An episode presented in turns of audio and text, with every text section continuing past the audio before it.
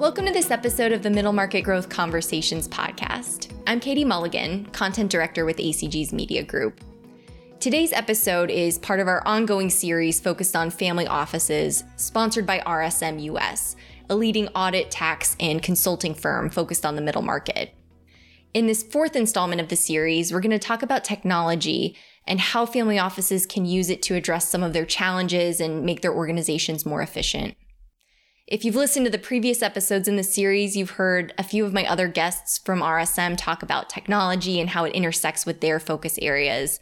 Christina Churchill, for example, mentioned a tool from RSM called FamilySight in her interview about structuring and location.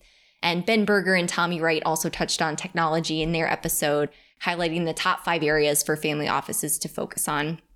Today, we're going even deeper with technology with my two guests. I'm joined by Mike Johnson, tax partner for Family Office Enterprise and leader of RSM's Family Office Technology efforts, and Lauren Demas, a principal with RSM who works on PartnerSight as well as FamilySight, which is a suite of offerings for single and multi-family offices that we'll talk more about later in the interview. Lauren and Mike, thanks for joining me. Thanks for having us. In your work with family offices, what are some common challenges you hear from them in terms of their technology usage, Mike? It's a great question. I think as we've worked with our families, we've seen many different challenges, and I think one of them is is that you know they have different roles um, and different operating systems, and, and none of the technology really talks to each other. So they're really kind of seeing disparate systems that really do not intersect in any way, shape, or form.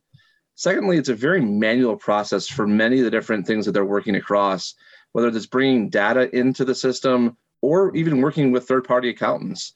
Um, and there's not really a way to bring the data into it um, effectively or, or cost efficiently. So there's just a lot of different challenges that they're facing. And lastly, they're also facing a, a shortage in talent.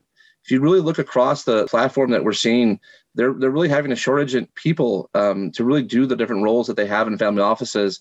Um, so trying to be able to work efficiently and really bring data in has really been a, a major challenge for many of our families across the different industries that we see. Mm-hmm.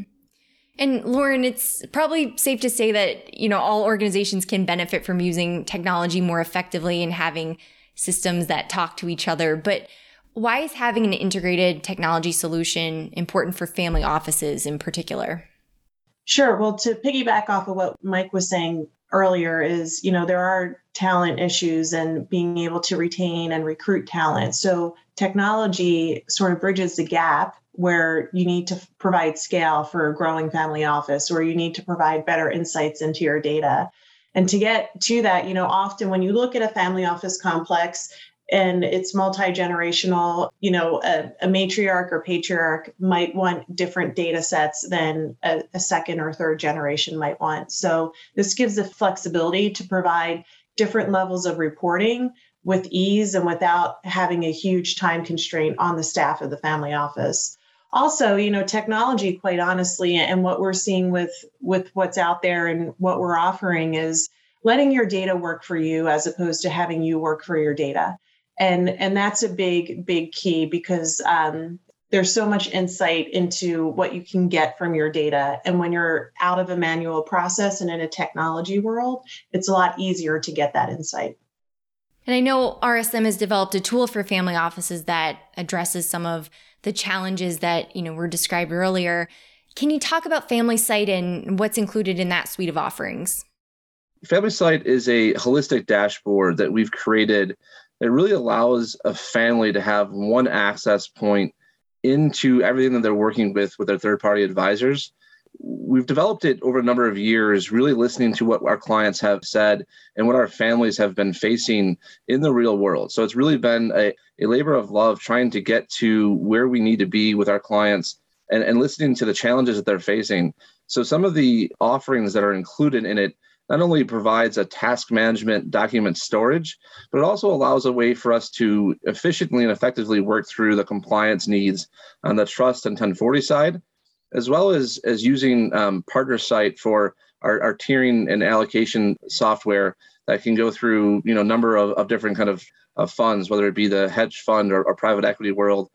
It also brings in data aggregation. So we think that having data and access to data is a critical component. So being able to aggregate both liquid and illiquid investments in, in one overall view has been very helpful, as, as well as integrating that information into uh, an outsourced accounting platform, whether that be using a, a, Sage Intacct or a QuickBooks system, really kind of delivering the use of the data and flowing the data into different integration points along the different dashboards is has been something that we think is really going to be very powerful for our families and, and allow the data to work for them and allows data to no longer be data but become information. Um, we think that information is really going to be allowing us to work with our clients and our, allow our clients to get rid of some of the challenges that they're facing and allow their individuals and their staff to really work on high value different information versus uh, manual data entry in the process. And we've talked about some of the general challenges that family offices face related to technology, but what about at the various layers of the organization? What are the I guess, lack of insights that exist for different roles within a family office that an integrated technology solution like FamilySight can help address? I think every level has a different challenge. And I, I think all of it is data driven and is really kind of data centric. I think if you look at the different levels, you know, each person has a different viewpoint. So you look at the staff that are spending time month after month aggregating the data over and over again, spending weeks upon weeks of, of manual entry, um, doing the same thing every month, or maybe the CFO that has to look at different vendors and look at different portals to figure out the cash inflows and outflows and logging into different vendors every single day, or the chief investment officer who has to run different data analytics across their portfolios to identify where they're diversified or make timely decisions none of that's being done for them right? Their, their data is not working for them in, in a way that that's effective across their platform and has different views for each of them. And i think you know FamilySight is one of those things where we can help them with different viewpoints of their data to bring data in and see it in many different ways to run data analytics using power bi and many different technologies that we have. Um, it really becomes information and it allows you know to provide timely data across all our platforms and it really allows customized reports that everyone can see in an easy to use dashboard as well.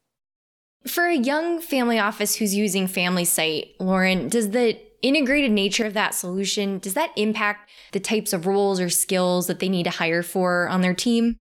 Yeah, that's an interesting question. And I think the answer to that is it depends. So, how I always think about what staffing is needed is I look at the job description. And then if I were to look at a job description, I would say, how much of that is this individual actually doing? Right. So oftentimes we find ourselves mired in a lot of data collation, data gathering work, and not as much of the high value add analytical work. And I think when you implement a technology, everyone can sort of play in the space of more high value add analytics because you're automating some of that, a lot of that data collation and data gathering. So I think it's really a shift in um, what is each individual doing compared to what did their original job description say and it's probably a better match at the end of the day right when you when you implement technology people are are doing what they're being hired to do as opposed to doing a lot of the gathering and a lot of the collation that we all find ourselves doing in a non-technology world.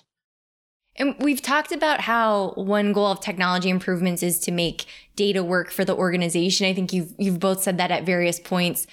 Can you give some specific applications or maybe a, a real world example of how data can be used more effectively once it's no longer siloed?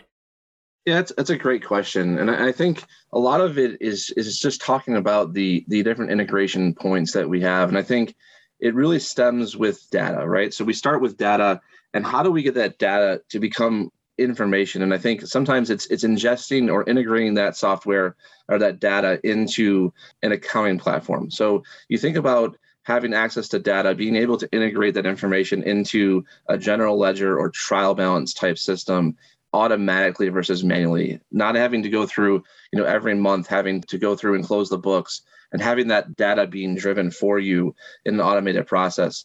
Taking the trial balance that you have maybe for investment partnership or, or whatever it may be and then using PartnerSight to allow the the k1 allocations and things to flow automatically. So you're really kind of seeing a circle or evolution of the data starting from the actual data point itself really getting to ultimate the tax compliance or, or individual forms that have to go through and ultimately completing with the 1040 or 1041 it's a full circle of how that information starts with data and kind of completes it for us. So it really is is allowing the family to, to really kind of start with data points and using technology to benefit them in ways where you know they're no longer having to send individual documents over to us in different ways. You know, we can really use the data and integrate it into the different platforms and then use APIs at the back end to really ingest the data across our platform and really allow us to, to complete the information that we need and, and really be the advisors that we need to be for our clients. Is there an example you can point to of a family office that you know took a more integrated approach to technology and data and you know saw a positive outcome as a result? Yeah, absolutely. I, I think there's many different ways that this has been uh, positive in many of our clients.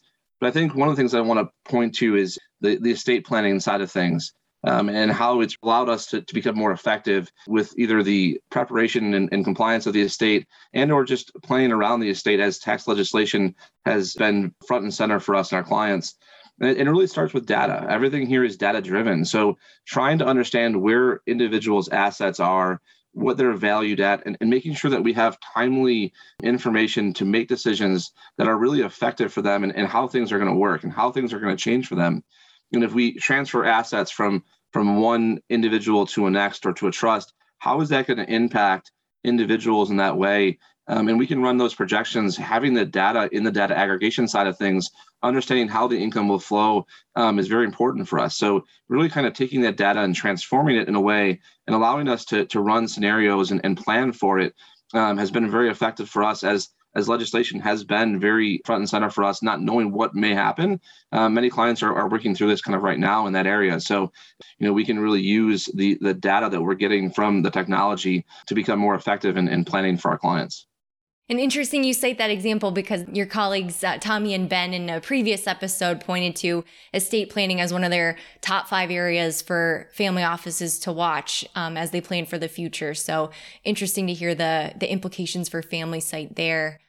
Um, Lauren, I, I want to go back to you. It's not uncommon for a family office to have stakeholders from multiple generations, and their attitudes toward technology don't necessarily always align.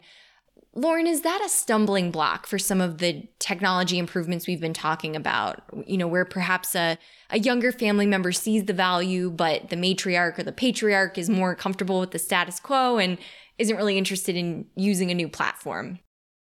Yeah, I mean, I think the the hesitancy is more towards what is the final product that everyone will be receiving, and will be different than what they're comfortable with, um, than what they have been receiving in the past. So, I don't think it's as much a technology as what will I get, when will I get it, how will it be different? I like what I had. So, I think when you have a technology that's as flexible as FamilySight, you can cater to all those different needs. Does someone want a paper report that looks like X, or does someone want to log in and see Y within the system? And I think that's one of the really great things about technology and especially FamilySight is it can cater to multiple generations, multiple needs, multiple views into the data.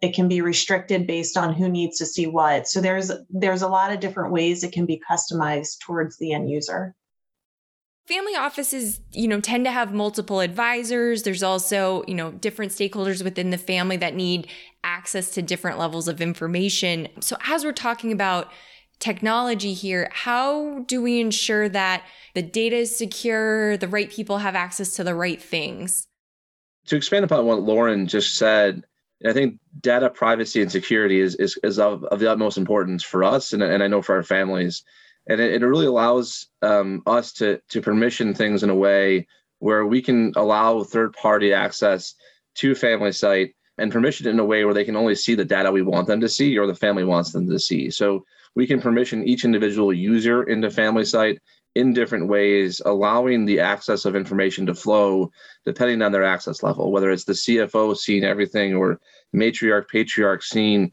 everything down the line. If they want to see kind of the universe of, of information, or maybe it's G2 or G3 that can only see a sliver of information, depending on what their access to.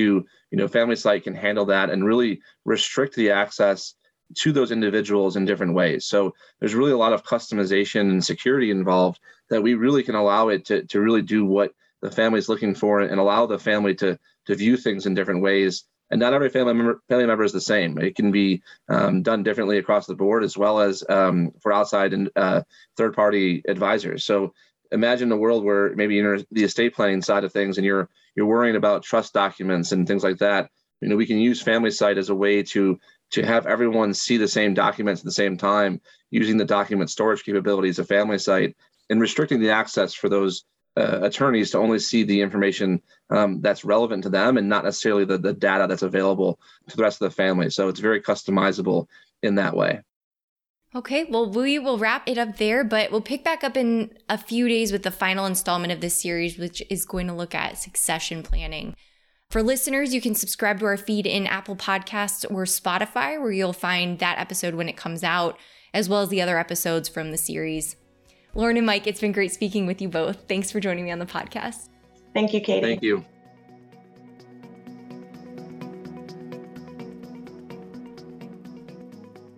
Thanks for listening to this episode of Middle Market Growth Conversations. If you haven't yet, please subscribe to the podcast in Apple Podcasts or on Spotify to make sure you never miss an episode. And if you liked what you heard today, please give us a rating and write a review. It really does go a long way in helping other listeners find out about us. This podcast is produced by the Association for Corporate Growth, the largest membership association for middle market M&A and corporate growth professionals. We host networking events across the world, we publish magazines and special reports, and much, much more. Learn more about the benefits of membership at acg.org and consider joining us as a member. Last thing, if there is a topic you want to hear us talk about on this podcast, a guest you think would be great, or even if you just have some general feedback you want to share, we would love to hear about it. Please send us a note to editor at acg.org. Thanks again for listening.